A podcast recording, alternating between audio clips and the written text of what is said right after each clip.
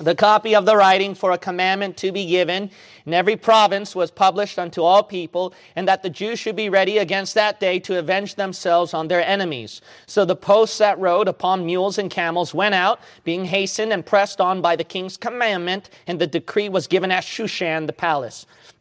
Verse 17, and in every province and in every city, whithersoever the king's commandment and his decree came, the Jews had joy and gladness, a feast and a good day, and many of the people of the land became Jews, for the fear of the Jews fell upon them. Now that's a miracle. That's a huge miracle. For some of you who don't know, the king originally decided to wipe out the Jewish people, but Queen Esther had the courage. And the courage that she said was, If I please you, and if I find favor in your sight, and if I do right by you, then change the history of my people. Let them live. And literally, that request changed all of history. If you read the entire passage, it was spread out through all the provinces in the land, and thanks to Esther, you have the longest verse in your Bible. So she literally changed biblical history. But it spread throughout all the world and the provinces. And then when we look at verse 13 to 14 and 17, it rescued her people, and not only that, the fear of the Lord fell upon the Persian Empire, that many people started to convert to Judaism itself. That's a huge miracle. And that's only the miracle of God. And how that history was changed was by a mere woman. And I believe this is that the church is likened to the bride of Christ, a mere woman. And I want to challenge you, and especially you mothers, this sermon applies to everybody, but especially you ladies, because it's more directed towards you, is that a mere woman can change history if, as Esther mentioned at verse 5, she pleases the King of glory. If she finds favor in the king's sight. And if she does right by him, then the king would grant the woman's request and change her history. I strongly believe that the history of our church can change by a mere woman, by a mere individual. I do not believe in worldwide revival. I do not believe that we can over, Come the current government system, no matter how much we try to do an uprising, because this is the Antichrist kingdom, the devil's domain. We had a previous president who tried to clean up the swamp, but you saw how the devil, he, if he's in charge, he can overturn the tide very easily. So this is his kingdom and domain. And if you look at Christian churches today, there is no revival. There is no revival, no heart for the Lord. Even those involved in uprisings, you would see that they do an ecumenical meeting with those of wrong doctrine, with those who mingle themselves with the world. So we see that there is no revival in our world no matter how many people might try to change the world. You can't do it without the King of Kings and the Lord of Lords. Man at his own best is altogether vanity. But I believe that there can be revival in our local community. And I believe that there can be revival within our local church. And more importantly, individually, you. A revival starts with you and then affects the group around you. It can affect the church and even the local community surrounding you. I even go as so far as to say that you can even change a whole city. That can be very possible, despite of the system within our governments. That we can reach that far, but I don't believe it will be the whole world. But I strongly believe in local revival because had it not, uh, had it not been one person that started in the Bay Area, then we would not have enjoyed a revival, right? So see, it is possible through one individual. I knew what it was like to have nothing, to start out as nothing, and to be a person who was extremely young and to start out as service in a dinky little room. And no one would come to a church like that. Well, God proved me wrong, has He not? We came a long ways.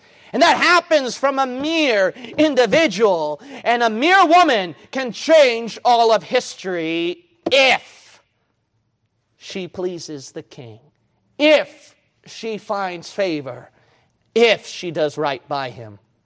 I hope the sermon will motivate you today. The title of my message today is History Changed by a Mere Woman.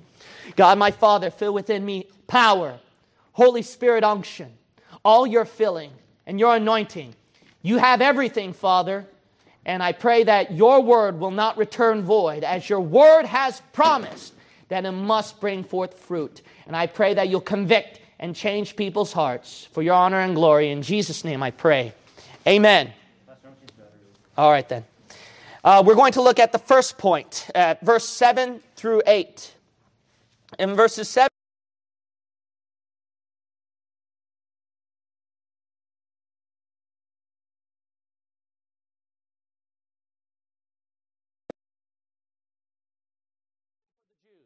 For some of you who don't know, Haman, he told King Ahasuerus, hey, we're going to kill all the Jews. And they put it into law. And Persian law is irreversible, it is impossible to break. All right, so I trust that I'm recording now. So in verse 7 through 8, my first point is impossibilities would be reversed.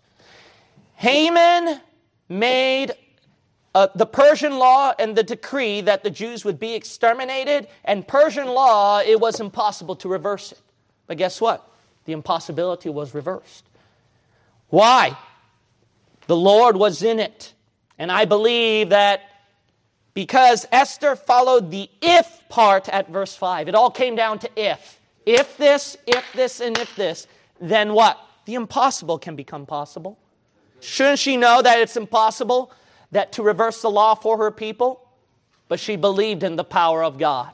You can reverse the impossible today. No matter how uh, defeating it is to plant a church in this wicked Bay, Area, you can tell me that I can't win a soul, and you can tell me that people will reject me. And some people, and even my enemies online, they will say, I don't want to plant a church over there. I don't know why you would plant a church over there, and I would go someplace else, and etc. But you've seen how God would make the impossible possible, how the online world will still have me up and how I still survive and how our church survives and how we're able to street preach and win souls. Nevertheless, God can reverse the impossible to something possible with this question if. What if all of God's people here prayed? What if? Just if, what if all of God's people prayed. In James chapter 5 verse 16 through 18 it says the effectual fervent prayer of a righteous man availeth much to the point that Elijah was able to stop the rain through his prayers. That's what the verse points out. I mean, imagine a prayer that can actually stop the rain. That's something impossible that becomes possible through the power of prayer. You got to realize fervent prayer. That's what the verse says, a fervent prayer of a person availeth much. You know what makes the impossible possible into growing the size of this church? Prayer. You know what makes the impossible possible through that loved one that you want to see get saved and will never get saved? Prayer. If you want to see the impossible possible of how we can be able to somehow get a $2 million church building one day, if the Lord can ever do such means, while supporting 12 to 50 missionaries and ministries by the grace of God, the impossible turns out to be possible through prayer. And it's all done through the power of prayer that we lived and survived. When I preached this sermon, I was in that dinky little room. I was the person that had small numbers. I was a nobody in the online world. And I was young and alone. But guess what? The sermon proved to be true several years later. And I can preach this message with more conviction because I believed and I've witnessed His power. And it's through effectual, fervent prayer that the Lord can change the impossible. If one kid asked you to buy him a candy and you said no to him, that the same kid keeps bugging you every day and you're going to get nagged and you're going to get bothered. But what's even worse is if a whole bunch of kids started to beg you and to bug you about buying the candy, what's going to happen is because it bothers you so much you can't take it anymore and you're going to give the kid the candy. Now, if one Christian kept nagging the Lord through prayer, Lord, save that soul from hell. Lord, bring more people to church. Lord, change the situation in my life. Lord, convict the brother and sister. Lord, bring them back to church.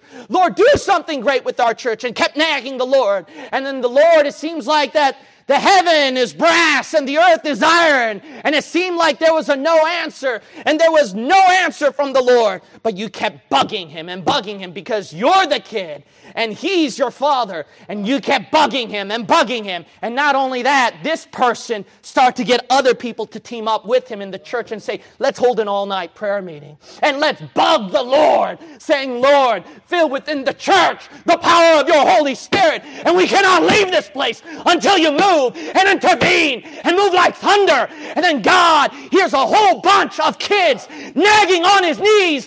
God, bring your power, then the impossible can turn into something possible. Amen, brother. That's good. I'll tell you what will shake up this whole city when what if all of God's people here prayed. I'll, I guarantee you this you'll see a change next week. If every single one of you started praying like you should and then prayed for the Lord to change something impossible into something possible, let's come back to church next week and see what happens. What if all of God's people here humbled themselves? If you humbled yourself and obeyed and put down your pride, do you not realize that there is so much power behind humility? Some of you don't realize that. Luke chapter 14, verse 11 says, For whosoever exalteth himself shall be abased, and he that humbleth himself shall be exalted. 1 Peter 5, 6 says, Humble yourselves therefore under the mighty hand of God, that he may exalt you in due time. You notice here that God, he lifts up he elevates, he empowers people, those who keep putting themselves down. Now, the problem is, is that all God sees in this church are proud Christians. You might say, why? Being a proud Christian does not necessarily mean that you're a show off and that you uh, want people to talk about you and it's all about me, me, me. No, we're talking about humility here, not pride. People don't like to be humbled. You know what that means? That means you feel bad. We have Christians who are not willing to take the low numbers in church. We have Christians who are not willing to take the lowly criticisms from out on the streets when you witness the gospel, or from their loved ones and family members when they try to witness to them. We have Christians who are not willing to take the low results, small number of subscribers and views and uh, amount of souls saved. We have Christians who are not willing to take the lowly discouragements where people put you down, where the people come to church and they leave you, where no one encourages you, where fellow Christians even fail you and put you down. You're not willing to go through those lowly discouragements. You're not willing to go through the lowly positions. God did not call you to become a great preacher and speaker. He called you to just sit on that chair and to come to church and to encourage somebody and pray for somebody. He called you to be the person to mop the floor, to clean the toilet, to be the one to welcome people to church. He called you to do lowly positions. And because we have people who are not willing to take the lowly positions, why? It's too debasing for them. It's embarrassing. It's shameful. They're scared of the lowly position. And it's because of those things God cannot empower the church. And when you lose the power of God, don't expect that God can change the impossible to something possible. A lot of times he'll answer the prayer, change the possible, uh, the impossible to possible once he sees you go through that trial and that humility and that self reflection and sees you repent and get right with God and you're willing to surrender all on the altar and be that lowly ox that is butchered on the altar as a living sacrifice and say, God, whatever lowly thing I go through, I am willing and God will empower that individual.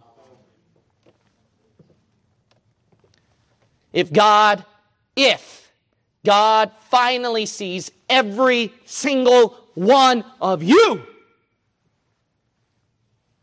humbling yourself, willing to take all the lowliness, willing to take all the bottom, then He's going to say, finally, I found a church. Finally, I found a church that's willing to go through humility for me. Finally, I can exalt you. That verse says he can only exalt when you're humble. Do you want God to put this church on another level finally? Raise the numbers a bit more. Raise the soul winning. Raise the Holy Spirit power of God. Raise it. Then you need to go low. And then God will put you up. And God will go, finally, there's a church who is willing to become lowly humble for me.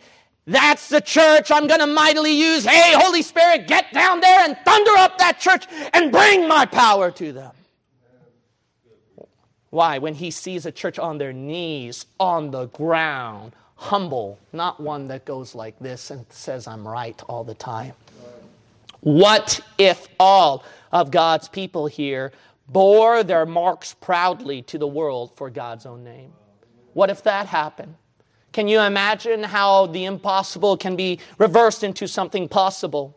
2 Corinthians 12 9, a famous verse he said unto me, My grace is sufficient for thee, for my strength is made perfect in weakness. Most gladly, therefore, will I rather glory in my infirmities, that the power of Christ may rest upon me. You cannot powerfully make the impossible possible in the world if you don't suffer. If you always live comfortable and you have your plans laid out and you want everything to go smooth, and then if you don't go through any suffering, God will never powerfully use you. Never, ever. Just like he'll never ever use a person who refuses humility, he'll do the same to those who refuse suffering. So when you go through suffering, do you despise it or do you embrace it? You should embrace it because that's your chance where God is giving you power. Don't you want the power of God? Where God can change impossible things that you never dreamed of, that you never thought can occur, and He'll reverse it and change it. But it requires blood, it requires sweat, it requires sacrifice because great blessing from on high cannot come without great price. Your church and your life will remain boring and dead. I guarantee you, people who are living comfortable lives, you got a boring testimony, and I don't want to hear from you. But those who went through the down, the fire, the trial, sacrifices, lost children, family members, struggle, poverty and hurt, their testimony will go hours long. You know why? There's power behind the pain that the Lord can use mightily for his glory and honor. Didn't the sufferings of William Carey, how did he become the father of missions himself? It's because he went through suffering. He lived his most of his life with a wife that was mentally insane, that even tried to injure him violently. And that all the people, he was the first missionary out there. And then everyone made fun of him and told him, no, the Lord will save them at his own time. You don't need to go out there. So by his own fellow Christians, he was called out. But through those sufferings, he became the father of missions. Adoniram Judson became the father of American missions. Why? Because his family went through suffering. He went through three marriages, and it's not because of divorce, it's because two of his wives died, and then he lost several of his children. He suffered torture and imprisonment for months long in Burmese prisons. But it's through that that he became the father of American missions. It's through that he got headhunters converted. Why? Power behind suffering. But is it not most of all the, our Lord and Savior Jesus Christ when He bore the marks proudly for you and I, and He will not erase those nail marks, and He will proudly show off to the world, you know what this is? Power. And there is power in the cross. There is power in the blood. There is power in suffering, power in pain. And if Jesus Christ, His power of love was manifested behind pain and suffering, why not you? and you can bear a little bit of a mark for Jesus Christ. And let there be power flowing in your very veins when you bear a mark for his name's sake. My second point is immensities would be reached. Immensities would be reached. Oh, so many prayer requests Wednesday night, so many people suffering. Good. The Lord is moving. The Lord says, I'm going to use these people. This person, That person, that person. They've been too comfortable in the world. It's about time they put their feet in the fire of the altar and burn a little for me. I'm about to put my blessing on this altar sacrifice. Verse 13 through 14, notice immensities would be reached. immensities would be reached. If you look at verse 13 through 14, the commandment went throughout all the world, throughout all the provinces of the lands. So many people, a large number, were reached. if, if you pleased the king, if you found favor in his sight, then you would reach large numbers. Large numbers would be reached. My question to you is what if all of God's people here dusted the rust off their swords and they started to rev up for the name of Jesus Christ. Your sword is getting rusty because you haven't used it at all and because it's just collecting dirt and you haven't picked it up. Isn't it about time that you awoke out of your sleep? Bless God and took out your swords for his name. Ephesians 5:14 says, Wherefore he saith, Awake thou that sleepest, and arise from the dead, and Christ shall give thee light. Imagine, imagine just one more Christian. One more Christian who wasn't dead, but very lively and active. Just one more Christian who prayed daily. One more Christian who went out soul winning for one hour. Just one more Christian who attended every church service. And just one more Christian to give out an amen. Just one more Christian to sing with his whole heart. Just one more Christian to cry to God for a burden that we need revival, Lord Jesus. For one more Christian to repent on the altar, then what? At the very least, one more fruit will be produced from our church. Not our current fruits now, just one more one more. But imagine if just one, at the very least, just one, if all of God's people here were to pray daily, if all of God's people here went out soul winning for an hour, if all of God's people here attended every meeting and service, if all of God's people here gave out an amen, if all of God's people here sang with their whole heart, if all of God's people cried to God for revival with a heavy burden, if all of God's people here repented on the altar and got right with the Lord, then the fruit will pile higher on the basket. What if? Oh, think how many more souls can get saved. How many more people in this church can get fired up. How many more members can come to this church. And how much more work can be done. You think that we've done so much for the Lord? Guess what? This is not everybody. And if you had everybody, you've seen nothing yet. What if all of God's people here produced leaders and volunteered with new ideas, what would happen? Isaiah chapter 6, verse 8 says, Also I heard the voice of the Lord saying, Whom shall I send and who will go for us? Then said I, Here am I, send me. This passage shows that there was a person who was not content in just being a bench warmer in the church. Your purpose in church is not to warm up somebody's chair uh, that you're sitting. All right? That's not your purpose. You're not a bench warmer there's a, in this verse, this person says, I'll take it, Father. I'll take charge. I'll do it for you. Here am I, send me. if we had a person, imagine if there was people here who did not just sit down, but said, I'll do something. I'll do something, Lord. Pastor, I want to get involved in something. hey, here's a new idea what we can do. Why are you also dependent on the pastor? You know what that is? Dependent on one person to pray, one person to be filled, one person to develop wisdom, one person to develop new ideas. What if we had 10 more and 20 more and all of God's people in here? Do you realize that we would shake up this city? If every, I strongly believe, if every saved Christian in this city did their part for the Lord, we would change this whole county. But the problem is, the reason why we fell into apostasy simple. You're not doing anything about it. You know, but if all of God's people started to win one soul to salvation, just one, and then did something and got involved, do you know what would happen?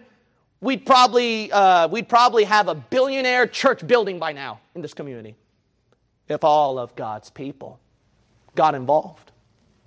If all of God's people got involved, we would probably convert the whole world 10 times over to salvation.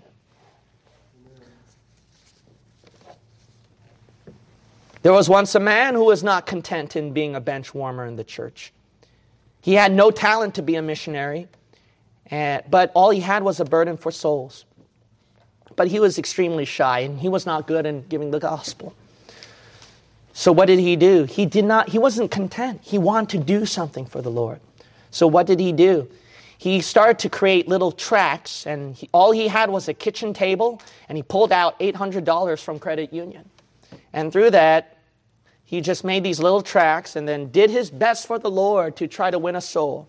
And bookstore after bookstore rejected him, saying, No, we don't want that. You're too divisive. You're not loving. And because of that, he had so much discouragement. But he kept going on. And what the Lord did was the Lord increased his ministry instead, not the bookstore. What happened is that he literally he literally had hundreds of thousands, if not millions, of souls saved. Is such a feat possible? Yes, because the Smithsonian Institute requested his work on display and called him the world's most published author. His name was Jack Chick, author of those comic Chick tracts. Why? Because he was not content in just being like you. I don't have talent. I can't preach. I can't teach. So did Jack Chick. But what the, look how the Lord used him. Look how the Lord used him. One man, literally, if it weren't for that one man, that one man who said, Here am I, send me, literally thousands would be burning in hell right now. Literally thousands.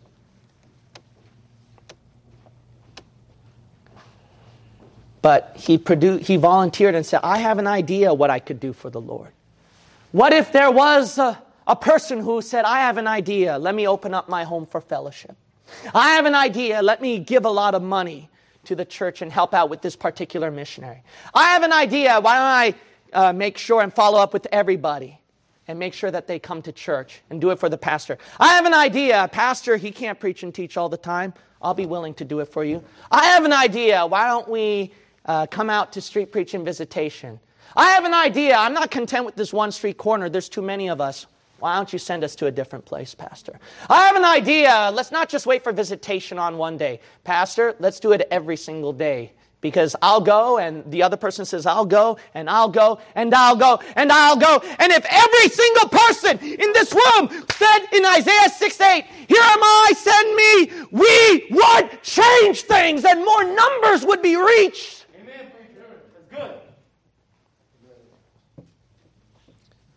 What if all of God's people here vouched that Satan will not damn one more soul to hell?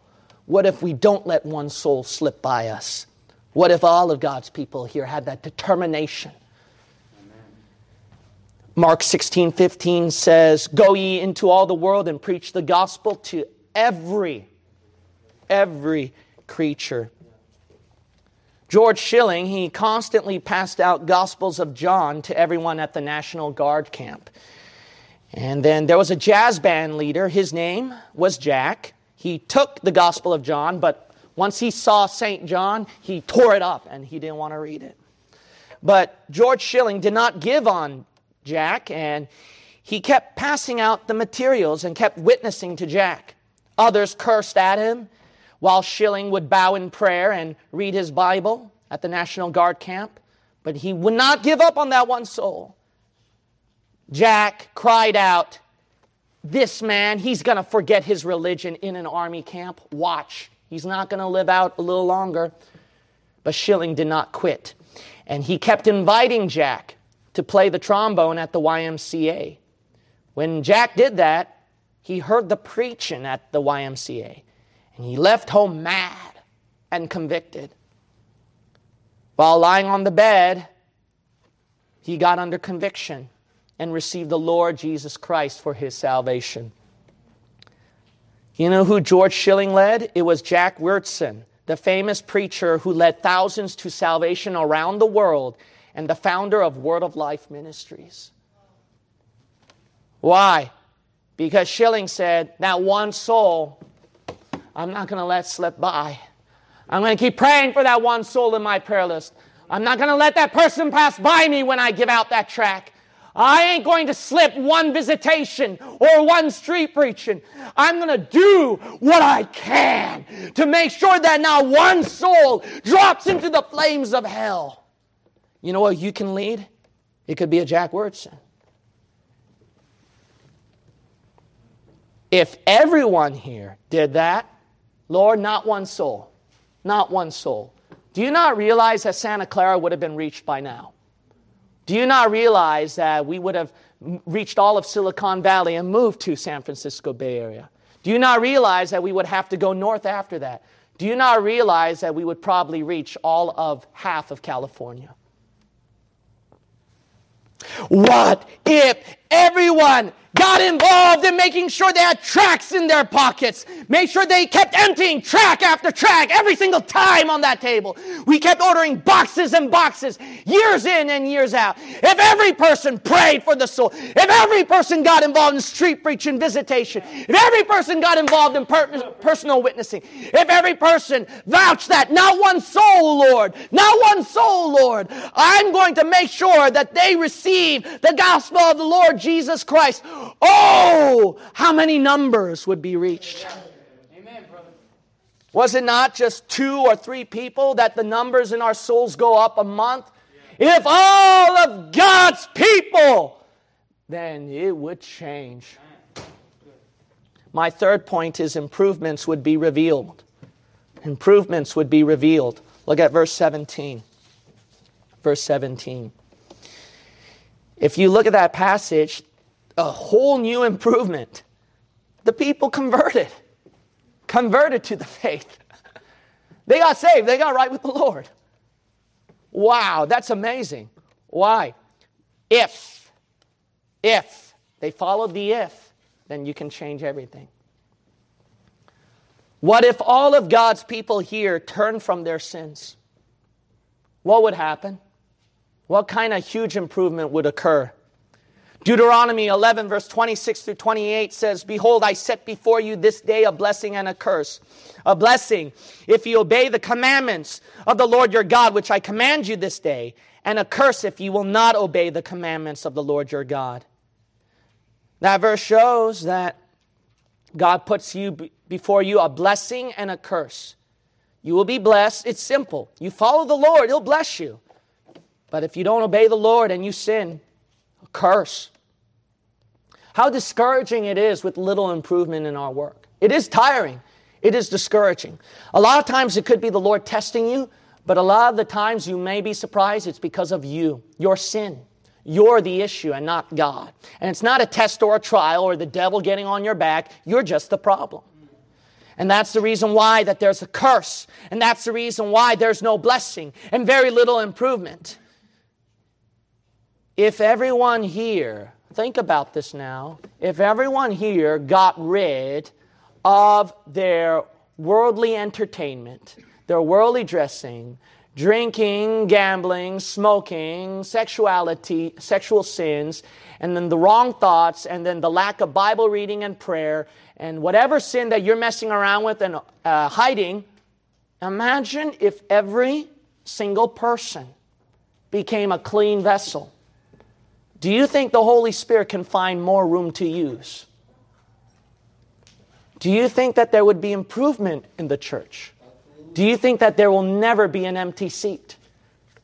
Do you think that there will always be tracts emptied out? do you think that there can be so much more that can be done?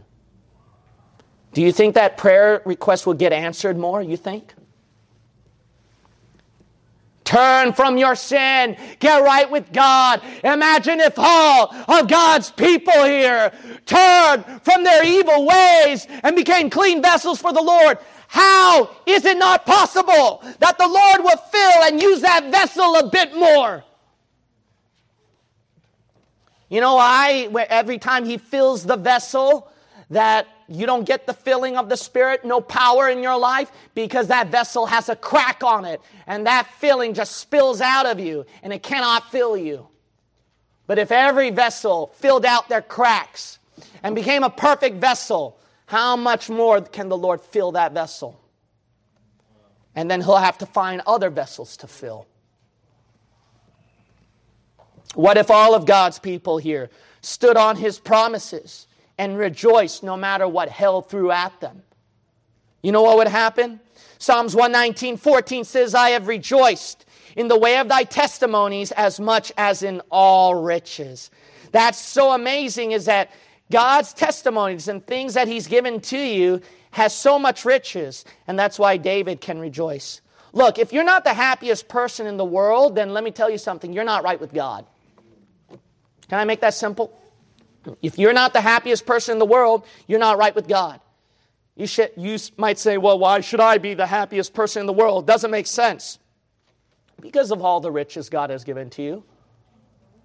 I mean, shouldn't you be thrilled and happy when God says that I saved your soul from hell? That I have an eternity to pay you back?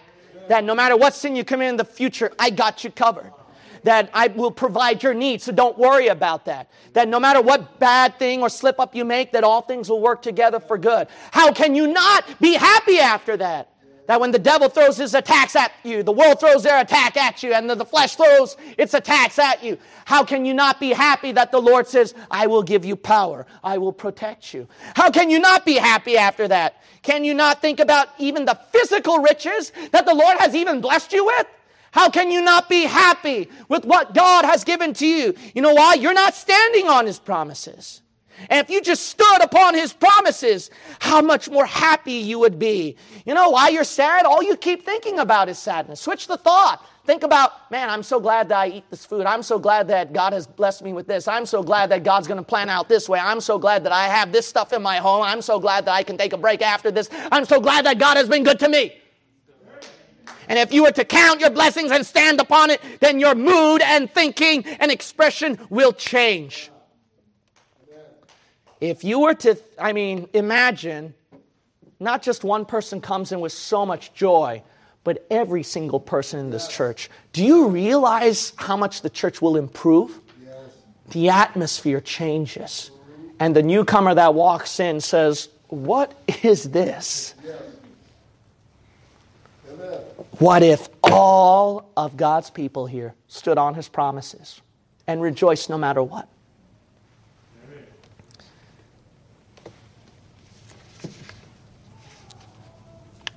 What if all of God's people here prayed? What if all of God's people here humbled themselves? What if all of God's people here bore their marks proudly to the world for the name of Jesus Christ? What if all of God's people here dusted the rust off their swords and start to rev up for the name of Jesus Christ and be alive. What if all of God's people here started to say, Here am I, I volunteer, send me, contribute the new idea? What if all of God's people here vouch, Satan, you're not going to damn one more soul? What if all of God's people here turn from their evil ways? What if all of God's people here stood on his promises and rejoiced no matter how ill life would become? Then maybe, not even, not even a guarantee, but just maybe we can finally see more people coming in, more prayers answered, The results just filling up list after list of how God blessed the church, of numbers increasing, of people getting right with the Lord, of a, of, of a happy infection that just spreads throughout the lands, and then it is impossible. It is absolutely impossible that such a church that did all these things that no one in the Bay Area would notice. It's going to catch attention. And they're going to watch you. The world will watch you. The devil will watch you. And the powers that be will watch you. And the lost people will watch you. And they're going to visit the church. And they're going to see, I heard such a ruckus. I heard so much about this place. I wonder what it is. And then when they walk in this place, they have never been into a place like this before. And they see a total change and total power and for some weird reason, the Holy Spirit is tugging at their heart and convicting them. And somehow they experience something that they never experienced before in drugs or in the higher education world system. And then they just realize that, wow, there is something going on. They cannot walk away without witnessing the power of God. Just maybe we will get people in the entire San Francisco Bay Area when you knock on their door or when you mention about what church you're from, they're going to go, Oh, yeah, I know San Jose Bible Baptist Church. I received their tract. I know San Jose Bible Baptist Church. They prayed for me before. I know San Jose Bible Baptist Church. I visited before. I know someone who said they attended San Jose Bible Baptist Church. Person changed my life. San Jose Bible Baptist Church changed my life. What if, what if, what if all of God's people here prayed, humbled, witnessed, had a burden, volunteered, and said, Here am I, send me, repented of their sins, got right with the Lord, revved up for the name of Jesus Christ? What if all people did that? Then the history of our church will not be exterminated. Satan wants to exterminate, attack, and destroy this church, and he's not done because he's a destroyer. And he wants to destroy this church. He wants to annihilate this church. But you know what? What if all of God's people here cried out to the king and surrendered their life to the king and pleased the king? It would change the history of San Jose Bible Baptist Church. And let today, let today be the of that historic day where you, a mere woman, Queen Esther, went up before the king and said, What if I will do it, Father? Let today be the day on Mother's Day that will be the history that will change this church forever. Every head bow and every eye shut. You want to make history? Let's make history. Let's create history. What if all of God's people here prayed? What if all of God's people here got saved? What if all of God's people here got right with the Lord? What if all of God's people here surrendered their life to Him? What if all of God's people here witnessed? What if all of God's people here repented of their sin? What if all of God's people said, Here am I, send me? What if? You're going to change history. History does not come out without the actions of the people. That's how you create history. History is produced because of the actions of what people did, and it records it. Let's change our history today. We want to make sure every single person in this room is saved. If you're not saved, I'd like to ask you a question. If you're to die today, are you 100% sure that you're saved? You might say, Pastor, I'm not 100% sure I'm saved and going to heaven. Today, let it be your historic day where you'll change your life from a child of the devil to a child of God, to be saved from hell. You might say, How do I get saved? Three easy steps. First step is to realize that because you sinned, you're going to burn in hell. You can't go to heaven. You're going to burn in hell because of your sin. That's the first step. You might say, well, Pastor, that's pretty obvious, and I already know that. Great. Then, second step believe Jesus is God who died, buried, and resurrected to save you from your sin. The problem is, so many people know about it, but they don't really understand and truly believe. You might say, What do you mean by that, preacher? Do you know why Jesus died to begin with? He didn't have to do that. It's because, remember, point number one, you forgot your sin. Your sin puts you to hell. We have to get rid of that sin so that you can go to heaven. Makes sense, right? But how are you going to get rid of that sin? Nothing but the blood of Jesus. That's why he died. See that? So his blood can wash away all your sin. You know what's so sad? So many people are thinking about, well, I have to clean up my sins so that I can go to heaven. I have to stop sinning. I have to live a good life. I have to be a good Christian. I have to keep the commandments, live by the golden rule, get baptized. My friend, see, you don't, you're not really trusting. You're not really believing on Jesus' blood to save you. All you do is head knowledge. You don't really believe that. If you really believed it, then you wouldn't say those things. You wouldn't rely on those works that you're doing to save you. You'd only rely on the blood of Jesus. You might say, Well, Pastor, this time I do. I only rely on that. Then the third step is to say it to God. That's it. The third step is to simply say that to God. You might say, Well, Pastor, I don't know how to say it to God. Can you help me out? Sure, I'll give you the words on how to say it to God and you can repeat after me. Uh, but remember that repeating a prayer don't save you.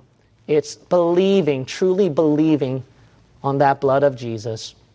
You don't have to say it out loud, and I'm not going to point you out, and every head is bowed and every eye is shut, and this is totally private and safe. It's all you. You can just say it to yourself, all right? You can repeat after me in this way to yourself Dear God, I repent. As a sinner, I believe Jesus is God who died, buried, and resurrected so his blood can wash away my sin. I'm only relying on the blood to save me not my good works, not what I do. In Jesus' name, I pray. Amen. If you could bow your head and close your eyes just one last time, please, one last time. We'll be done. Just one more minute, just one more minute, and we'll finish. Thank you so much for your patience. We're done now. But just bow your head, close your eyes just one last time. So, no one knows who you are, and every head is bowed and every eye is shut. If you say, Preacher, I just repeated those words after you, and I just got saved, could you slip up your hand real briefly, real quick, so that I can thank the Lord for you in closing prayer? Could you slip up your hand real quick? Did you just get saved today? Did you repeat those words after me? Can you slip up your hand real briefly, real quick? Anybody at all? And I'm not going to point out who you are, and it's totally private. Okay, thank you so much for your honesty. I trust that everyone is a saved believer. Let's close in a word of prayer. Father God, had it not been your Son at the cross of Calvary, we would be lost and burning in hell. I would not be preaching today. History was literally changed because Jesus Christ took that if and died on the cross for my sake. And because he did that, it changed history for mankind. It changed my life forever. And I pray that this sermon will change people's lives. In Jesus' name we pray. Amen. All right. Thank you so much, everybody.